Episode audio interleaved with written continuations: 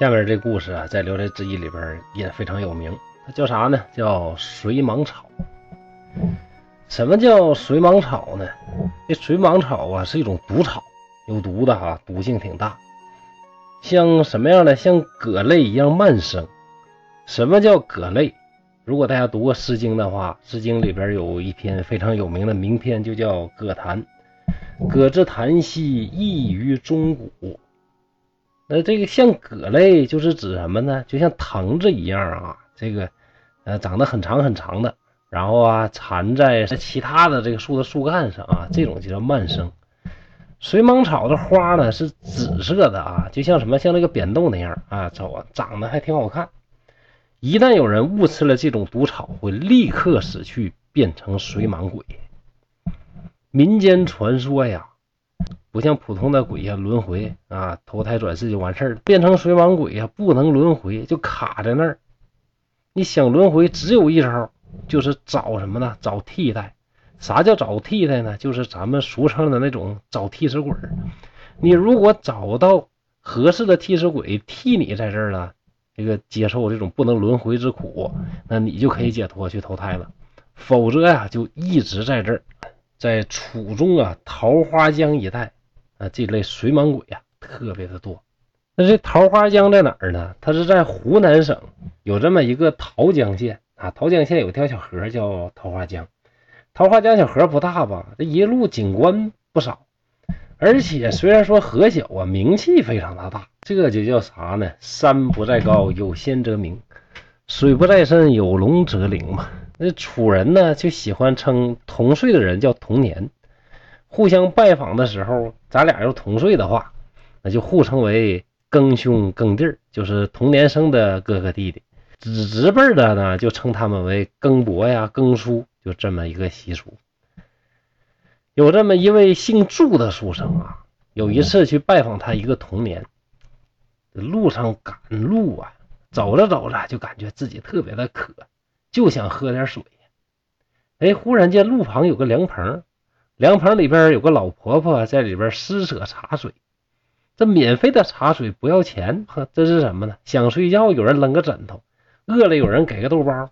这祝生呢，急忙就跑了过去，心想呢，在这儿啊，我弄杯免费的茶水不？这老太太呢，就把他迎到棚里，端上茶来，十分的殷勤。祝生一看，这老太太岁数挺大，埋了八胎的，那心里边呢，就不由得生出了一种厌恶。所谓恨屋及乌嘛，看这老太太呢，又老又丑，心情很不好，很厌恶。看着她手里边拿那个茶呀，感觉也不咋地。一闻呢，就觉着有股怪味儿。这啥玩意儿？这不是平常喝的茶水，一点都不香。这什么玩意儿？不喝不喝，渴死不喝你这破玩意儿。起身就要走。这老太太看要走啊，这急忙啊，把这个祝生给拦住了，就说：“哎呀，好茶有，好茶有。”哎，小伙你再等一会儿啊！回头呢，就往棚里边喊说：“三娘啊，三娘快出来呀！你端杯好茶来。”过一会儿啊，只见一个少女捧着杯茶从棚里边走出来。一看这少女啊，十四五岁的年纪，容貌呢是艳丽绝伦啊！这个套路不再说了啊，很多遍了。不但长得漂亮啊，那穿的也非常的豪华呀。那真就是一个白富美的赶脚啊！那手指头上戴的戒指啊，胳膊上的金串啊，那亮的都能照进人影啊！你说呀，但凡有点社会经验，你说这荒郊野岭的，有人搁这施舍茶水，施舍茶水不说吧，你还有这么漂亮的个女孩，又年轻又有钱，图个啥呀？免费送你茶水呀？这事儿他就不对劲儿，他就奇怪呀！你要说这个像我这个年纪四十多岁的，一感觉这就是这里边是非奸即盗，肯定有事儿。这祝生啊，不知道是被美色迷住了双眼，还是确实干渴呀，受不了了。接过茶水一闻呢，就觉得芳香无比。这么芳香的茶水，还客气啥？一饮而尽，而且没喝够，还想再来喝一杯。这就叫啥呢？爱屋及乌啊！看到了女孩这么漂亮啊，白富美，自然被吸引了。被吸引了之后，就觉着人家送过来的茶水呀，呀，特别的好喝。其实你说这回的茶水跟上回茶水有啥不一样的？肯定都一样。咱讲啥呢？水蟒草嘛，两回其实喝的都是水蟒草的水。这就是人呐，他的这个喜好啊，决定了他的这个味觉、这个嗅觉都变了，对吧？老婆婆一会儿呢就出去了，祝生趁着四下无人，一把呢就把这个少女的纤纤的手腕呢给捉住了。哎，捉住了之后，当然这个手也不老实啊，就开始摸人家手。那摸着摸着呢，那感觉呀，哎呀，我要是不留点啥纪念的话呀，太可惜了。非常有纪念意义的这一刻，顺手呢就把少女手指头上的一枚戒指给摘了下来，悄悄的放在自己怀里。少女不但没有拒绝，反而红着脸是微微一笑啊，这就叫啥呢？这叫一笑百媚生啊。祝生一看更加着迷了，就问呐：“呃，美女啊，你家住哪儿啊？在哪旮瘩啊？往左拐，往右拐呀？你家门朝南开，朝北开呀？”那稍微明白点风月的人，大家都知道这话啥意思，就是问人家家在哪儿。问到了之后，半夜呢，顺这道啊，就奔那人家去了。那还能干啥好事对吧？少女啊，哎，真的就。顺着往下说，说你呀，晚上再来吧，我也不用告诉你我家在哪儿，我还在这儿。祝生一听，OK 了，明白了，晚上还在这儿，咱俩就可以约会了。妥妥妥，明白了，明白了。祝生啊，不但定了这个事儿，而且呀，感觉这茶叶这么好喝，你再给我点儿呗。跟女孩又要了一撮茶叶，连同那个戒指一同藏在身上，就走了。一路赶呐，就赶到他的童年家。到了童年家呢，就感觉自己呀浑身难受啊，咋回事啊？出来时候还好好的，怎么现在我得浑身难受呢？一想，呀，坏了，一定是喝了那杯茶水的缘故，就把这个事儿啊原原本本的跟自己童年说了一遍。他童年一听，哎呀，完了完了，这可坏了。你这是啥呀？你碰到那不是人呐，那是水蟒鬼，专门拉替身的。我爹当年就是被这么害死的。一旦喝了这种水，无药可救啊！这可怎么办？祝生一听，哎呀，恐惧万分呐，谁不怕死啊？赶紧拿出藏在身上的茶叶，让他的童年去看。他的童年一看。哎呀，这不就是水蟒草吗？你上当了你呀！然后呢，祝生又拿出那枚戒指，向童年描述了那少女长啥样啊，说话什么特点。童年呢，仔细想了一会儿，哎呀，这人我知道啊，那个是谁呀？是寇三娘。祝生一听，啥寇三娘？那刚才那老太太往里边喊，不喊这三娘吗？那就是这个人呢。他说：“你怎么知道她叫三娘呢？”他童年就说：“哎，这南村啊有个大户，他家挺有钱。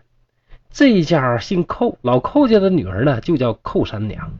这个三娘素以艳丽闻名，特别有名。可惜几年前呢，也不知道咋回事，就吃了水蟒草死了。你这回呀，一定是碰着他了，他要投胎抓你做替死鬼呀。不过现在还有一招。”你呀，赶紧呐，去研究一下什么呢？你去找一下他生前穿过的裤子啊！为什么要要求到他生前穿过的裤子呢？因为呢，有一种传说说，你要是碰到水蟒鬼，你不知道这个鬼叫啥名儿不知道是谁，那没办法了。如果你知道这个鬼叫啥名儿你把他生前穿过那个裤子啊，这个裤裆啊给剪下来。煎水服用就可以痊愈，那这块呢是挺毁三观的啊！把裤裆剪下来，然后煎水服用就可以痊愈，那真的假的呢？真的假的不知道。但我要说一点是什么呢？在《本草纲目》啊，对，就是李时珍的《本草纲目》里边明确记载过，这个裤子的这个裤裆啊，呃，烧成灰，煎水服用三日。可以治病啊，治什么病？这玩意儿说实话，咱也不懂医术啊，具体内容咱也看不太懂。但是有一点确定以及肯定，《本草纲目》里边确实提到过啊，而且记载的什么呢？男的治病呢，用女的那个这个裤裆呢，这个剪下来呢，烧灰饮水服用。呃，女的治病呢，用男的这个 这个裤裆树呢，饮饮煎呃烧灰饮水服用。所以说，《聊斋志异》真的是一个很毁三观的故事！只不过说您呢没细看，那细看的很多地方呢，感觉都非常的搞啊，非常的搞。好了，回到正题。祝生的童年呢，告诉祝生，你要想解这毒啊，只有一招。你知道他叫啥名你赶紧赶到他家，把寇三娘生前呢穿过那个裤子，把这裤裆解下来，烧成灰，煎水服用，你还有的救。否则呀，你是必死无疑呀。祝生一看呢，这不行啊，我现在这身体状态，我也走不了啊，那怎么办呢？童年呢？就全靠你了。于是，这个祝生的童年呢，急着往回就赶到老寇家，把整个事情说了一遍，长跪在地，苦苦的哀求老寇家帮忙。人嘛，都是自私。老寇家一想，我把这东西给了你，你活了，那咱家闺女咋投胎转世啊？那可不行。嗯，不行不行，那那我家没有这个。啊，他以前穿的衣服啊，早就烧了，一点都没有。对不起啊，帮不上忙，说什么也不答应啊，去给人家提供自己女儿生前的那个裤子。童年无可奈何，只好愤愤而去，回去跟祝生说了。祝生啊，气得咬牙切齿，就说：“好啊，你们家人做事这么绝，你看着啊，我死了，我也不让你们好。”我绝对不能让他家的女儿投生。说完之后啊，祝生现在已经彻底的走不动了。他这童年呢，真的是非常够意思，就把祝生背回家。刚到家门啊，心里边这一个念想没了，一口气出不来呀，就死掉了。祝生的母亲嚎啕大哭，只得把他埋葬了。祝生死后留下一个儿子，才刚刚一个周岁呀。他的妻子啊，不能守节，过了半年就改嫁走了。可怜的老妈呀，一个人养着小孙子，劳累不堪，是日夜的哭泣呀，这个可怜呐。有一天，这祝生的母亲呢，正抱着这个孙子在屋里边，抱着抱着的，这小孩啊，不知道咋回事那就开始哭。那祝生的母亲呢，想想自己的儿子，再想想自己。剩下这么一个小孙子，心里也难受，跟着也一起哭。两个人的哭声呢交织在一起。忽然呢，这祝生呢悄无声息的走进来了。你想，都死人了，那是鬼呀！走路呢都是像那样飘着，那哪有声音呢？就悄悄的就进来了。祝母一看自己儿子是大惊啊，但是呢，再怎么惊啊，他是自己儿子，又抹着眼泪问。说儿子，你怎么还回来了呢？祝成就回答说：“哎呀，母亲呐，儿子在地下听到母亲哭泣，心里边是十分的难过悲伤，所以呀，我决定啊，要来早晚的伺候您。虽然说儿子已经死了，但是我在那边成了家，不但我过来伺候您呐，我还把我这媳妇儿也带来了。我的媳妇儿呢，将会。”跟您一起操劳，您呐别难过了。这母亲就惊疑的问：“哎呀，你到那边又成家了？那儿媳妇是谁呀？”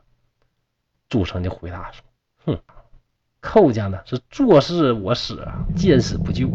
我非常的恨他们，在死前呢立下了这个志向，一定不让寇三娘投胎。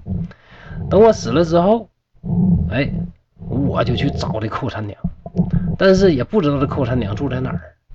后来呢，碰见一个更伯，这更伯挺够意思啊，而且也知情，他就告诉我寇三娘去了哪儿，去哪儿了呢？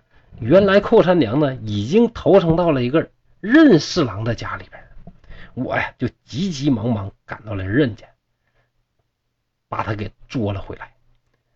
现在呢，他已经成为了我的媳妇儿，还好呢，跟儿子相处还算融洽。没什么苦恼，那这波操作也够神奇的了啊！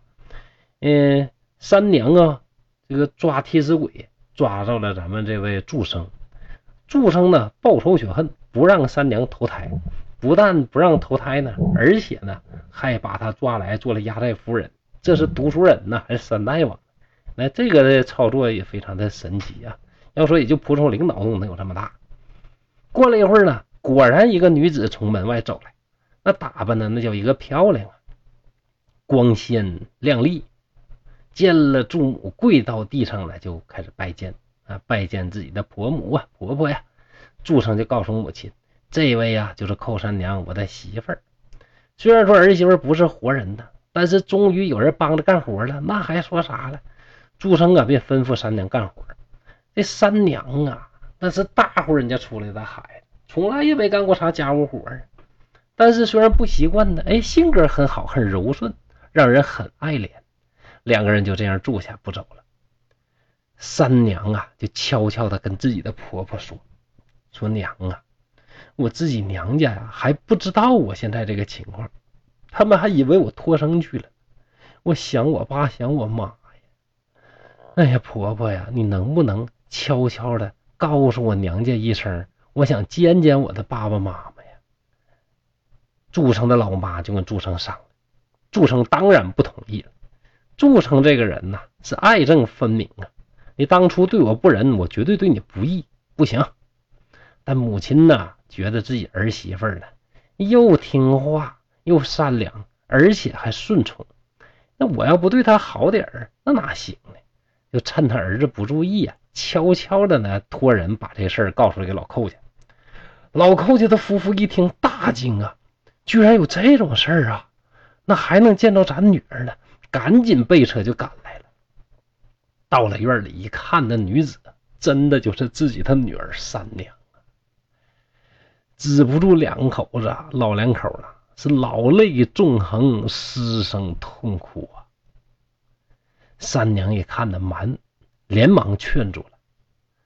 寇老太太一见呐，这祝成家里边也太穷了，我女儿搁这不遭罪吗？这心里就难过。三娘就安慰说：“哎呀，娘啊，女儿现在已经成了鬼了，还嫌什么贫穷富贵呢？这祝郎的母子待我是情深义厚啊，女儿在这儿啊过得是非常舒心，我已经决定在这儿安居了。您老啊就别伤心了。”寇老太太就问：“那当初跟你一块儿失察那老婆婆是谁呀？”三娘就回答说。他呀，他姓倪，年老色衰，不能迷惑路人，就求女儿帮助他。经过我的帮助呢，哎，还行，他也找到这个替死鬼了。现在已经投生到郡城一个卖酒的人家。哎，这老倪太太，哎，这结局还倒挺好的。啊，我就感觉这个怎么他最坏的，对不对？哎，这个不管了啊。三娘说完呢，就看看祝生说：“郎君呐。”既然你已经成了我家的女婿，你就拜一下你的岳父岳母，行不行？求求你了！祝生一看呢，得这媳妇都这么说了啊，就忙啊向寇老太太、寇老头子两口子拜了下去。三娘进了厨房，拜婆母做饭款待自己的父母。寇老太太一看呢，想自己女儿啊，从小到大也没干过什么活。这个时候还得自己做饭，那心里就更加难过了。回去之后啊，就赶紧派了两个奴婢供自己的女儿使唤，又送了一百银子、几十匹布，以后就不时的送点什么酒肉啊、呃布帛呀，那各种东西呢，不断的送，不断的送。那从此啊，老祝家就过上了这个小康的生活。寇家呢，也时常让三娘回去探亲，住那么几天。但是呢，刚住几天，三娘就急火火地说：“哎呀，家里没人，赶快送女儿回去吧。”有时候老爹老妈舍不得留着她不让走啊，三娘就总是自己飘然而回。寇老翁又怕自己的女儿女婿过得不好，替祝生盖了座大房子，又华丽又宽敞。但是祝生一回都没去过寇家。心里边啊，还是记着那个仇了。有这么一天，村里有个中了水蟒毒的人，忽然呢，哎，死而复生了。照说中毒被人抓替死鬼，他就活不回来了，那怎么就活过来呢？大家都传说呀，这事儿太奇怪了。祝成就说：“嗨，这有什么奇怪的？是我让他又活过来的。有个李九，他就水蟒鬼，害人家。我一看呢，我认为这种事儿啊，太不像了，于是就替他把李九给赶走了，救了他。母亲就说：‘你怎么不找个人替自己，你自己去投胎呢？’祝生就说：‘哼，儿啊，最恨这种人。’”找人替死，己所不欲，勿施于人呢。圣人早就教育过我们了，我怎么能做这种害人的勾当？我要把他们全部的赶走。而且儿子在这儿侍奉母亲这么快乐，还投什么生啊？这跟做人有啥区别？从此之后啊，凡是中了水蟒毒的人，全都备下丰盛的宴席，到祝家去祈祷，没有不灵验的。又过了十几年，祝母去世了，祝生两口子那当然是相当的悲痛，但是从来不接待来吊丧的客人，毕竟是鬼嘛，不好意思见人，命自己的儿子穿着丧服代为敬礼。埋葬母亲之后，又过了两年，他的儿子也娶媳妇了，娶的媳妇是谁？那这阵更毁三观呐！这事儿呢更毁三观。祝生娶的儿媳妇是。任四郎的孙女，任四郎是谁呢？不知道大家还记不记得啊？本来我们这位寇三娘不是投胎了吗？投胎到谁家呢？投胎到任四郎他家，投胎到他家生了这么一个小女孩。结果这小女孩几个月就死了，为啥死了？让祝生给抓回去了嘛，对不对？所以说几个月就死了。任四郎呢，听说这件事儿啊，啊，他就知道了啊，原来咱家的闺女啊。几个月就死了，其实就这三娘投的胎，而这个三娘呢又被祝生给捉回去了。那这么论的话，那这三娘也是咱家女儿啊，对不对呀？那祝生也是咱家的女婿，所以说当初任四郎就认祝生为自己的女婿。但是呢，毕竟啊，他不是自己的女儿，嫁给了这个祝家，这任四郎呢也挺执着，非得跟人家结亲。就把自己的孙女儿嫁给了祝生的儿子，两家呢是更加来往不断。这歪歪的境界，那叫一个高啊！你说死了吧，也不用投胎，也不用上阴曹地府啊遭那罪，什么刀山火海呀，啥都用不着。那自己想上哪溜达上哪溜达，想上哪玩上哪玩，可以呀，这个无限制的就卡在这轮回之间不走，就赖在这儿。你说这家多好！对不对？比当人也强，这比当鬼也好。该娶媳妇娶媳妇该玩玩该乐乐，那真是太棒了。而且呢，认了两家老丈人，一家有钱，这一家有势。你说这美好生活，你上哪找去？这结局呢，实在是不能再好了。你要说不能再好呢，你往后看，哎，真的还能再好。有一天，这个祝生对自己儿子说：“哎呀，上帝因为我有功于人世，封我做这个官儿。”啥官呢？叫四渎慕龙君。啥叫四渎呢？长江啊，黄河呀，淮水、济水，这不是中国历史上最有名的四条河吗？就是四渎。大家想啊，那龙不能随便找地方喝呀，不能说你家后院臭水沟子来条龙咕嘟咕嘟还喝，那能行吗？龙必须得在大川大河里边喝水，对不对？所以说呢，就在四毒里边才能喝水。而四渎慕龙君大概其就是，呃。赶着这些龙啊，上四毒里边喝水这么一个官儿吧。作成说呀：“我当四渎慕龙君，马上就要走了。过一会儿啊，这院里边有四匹马，驾着一辆黄尾车。这个马跟凡马不同啊，四肢上是布满了鳞甲，那很明显是龙马。祝生夫妻盛装而出，一同上了车。儿子和儿媳是哭着拜倒在地，瞬间车马便无影无踪了。”就在这一天，寇家也见到女儿来到，拜别母亲和父亲，说的和祝生说的一样。父母哭着挽留他，三娘说：“祝郎已经登仙而去了，那我也要随他走喽。”出门之后，一下就不见了。祝生的儿子后来起名叫祝鄂，字离尘。请求寇家同意之后，最后将三娘的骸骨。和祝生合葬了，那这个就是水蟒草的故事。水蟒草的学名叫雷公藤，它是一种中药的药材，功能主治什么呢？就杀虫、消炎、解毒。据说用雷公藤泡水呀，用那个水去做杀虫剂，那虫子呢瞬间呢就就会被杀灭，而且还能治什么风湿关节炎呐、止痒啊、腰带疮啊、慢性肺病啊等等的这个疾病。而且有意思在哪儿呢？它对不同的动物啊毒性还不一样，是靶向的毒药，对人、狗、猪和昆虫的毒性非常的大，引发中毒甚至死亡。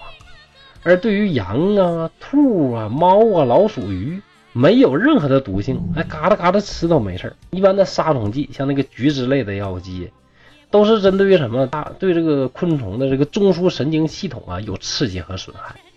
还有一类呢，比如说现在的老鼠药，什么溴地龙啊、溴鼠灵啊，这类老鼠药啊，能引起这个老鼠啊内脏的内出血，然后就导致什么呢？这个。慢性的、缓慢的、没有什么痛苦的这个死去，而这水蟒草既对中枢神经系统有损害，同时又能引起内脏的内出血，可见它的毒性还是非常强的。一旦中了水蟒草的毒啊，呃，会表现为肚子疼、恶心、呕吐、腹泻、嚎叫、挣扎呀，不发热。一般来讲，中了这个毒，死亡时间大致在二十四小时之内。这故事里边。注生中毒的症状和时间呢，基本上是很相似的，最多的话是不超过四天。古书上有一种说法，就是说这个凤尾草能解毒，而现代医学临床病例证实啊，如果在四小时之内使用催吐的药和泻药，一般来讲是可以痊愈的啊。那雷公藤或者说水蟒草啊这种植物，我们讲过了。再来解析一下故事当中所提到的这个讨地讨替代，或者说找替之鬼是啥意思？中国民间有一种传说，凡是死于武伤的鬼魂都不能正常的投胎，必须得找到替死鬼，或者说讨替代之后，讨替代之后才能去转世投胎。那怎么叫武伤呢？就是绳子、水。刀、毒、火，这就是所谓的五伤。比如说，这个人是在火中死去的啊，被烧死了。他找替代怎么找呢？他就会欺骗人呢，去玩火。人家一旦玩火之后啊，一不小心这个火燃烧起来啊，就会焚身而死。这样呢，火中死的人就可以找到替代。再比如说中毒而死的，像水蟒草故事里边提到的这个。水蟒鬼，他们中毒而死，怎么能找替代呢？就是教唆人呢，骗人喝掉同样的毒药，这样呢才能够转世投胎。你看这个故事，不就是中毒死的武伤当中中毒死的这么一个典型的一个延伸吧？如果是刀上死的人呢，就会挑唆人们用刀自残而死；掉水里淹死的，大家还记得前边我们讲的王六郎对吧？淹死鬼通常呢会变化成某种吸引人的物件比如说一个闪闪发光的一个什么东西，比如说一个这个金块啊、银子啊、水晶的东西呀，那闪闪发亮的，走到河边的人一看，哟，河里边怎么有这么好的东西呢？一时贪心，伸手去捞，就会被淹死鬼一把拽下去，从而呢找到替代。若绳中死的，那就是吊死鬼，吊死鬼他会骗人。从圆的窗户伸出头去，去看外边的美景。这个人如果该死的话，真的把头伸出去，就会被吊死鬼一把套上绳索勒死，成为吊死鬼的替代。不管大家是否相信吧，呃，总之啊，我们无论是在对水、火、刀、毒各种东西的时候，还是要注意自身的安全。您说？对不对呢？好，今天是二零一九年六月二十九日，现在已经是晚间的二十三点。刘侃山在沈阳，祝大家平安。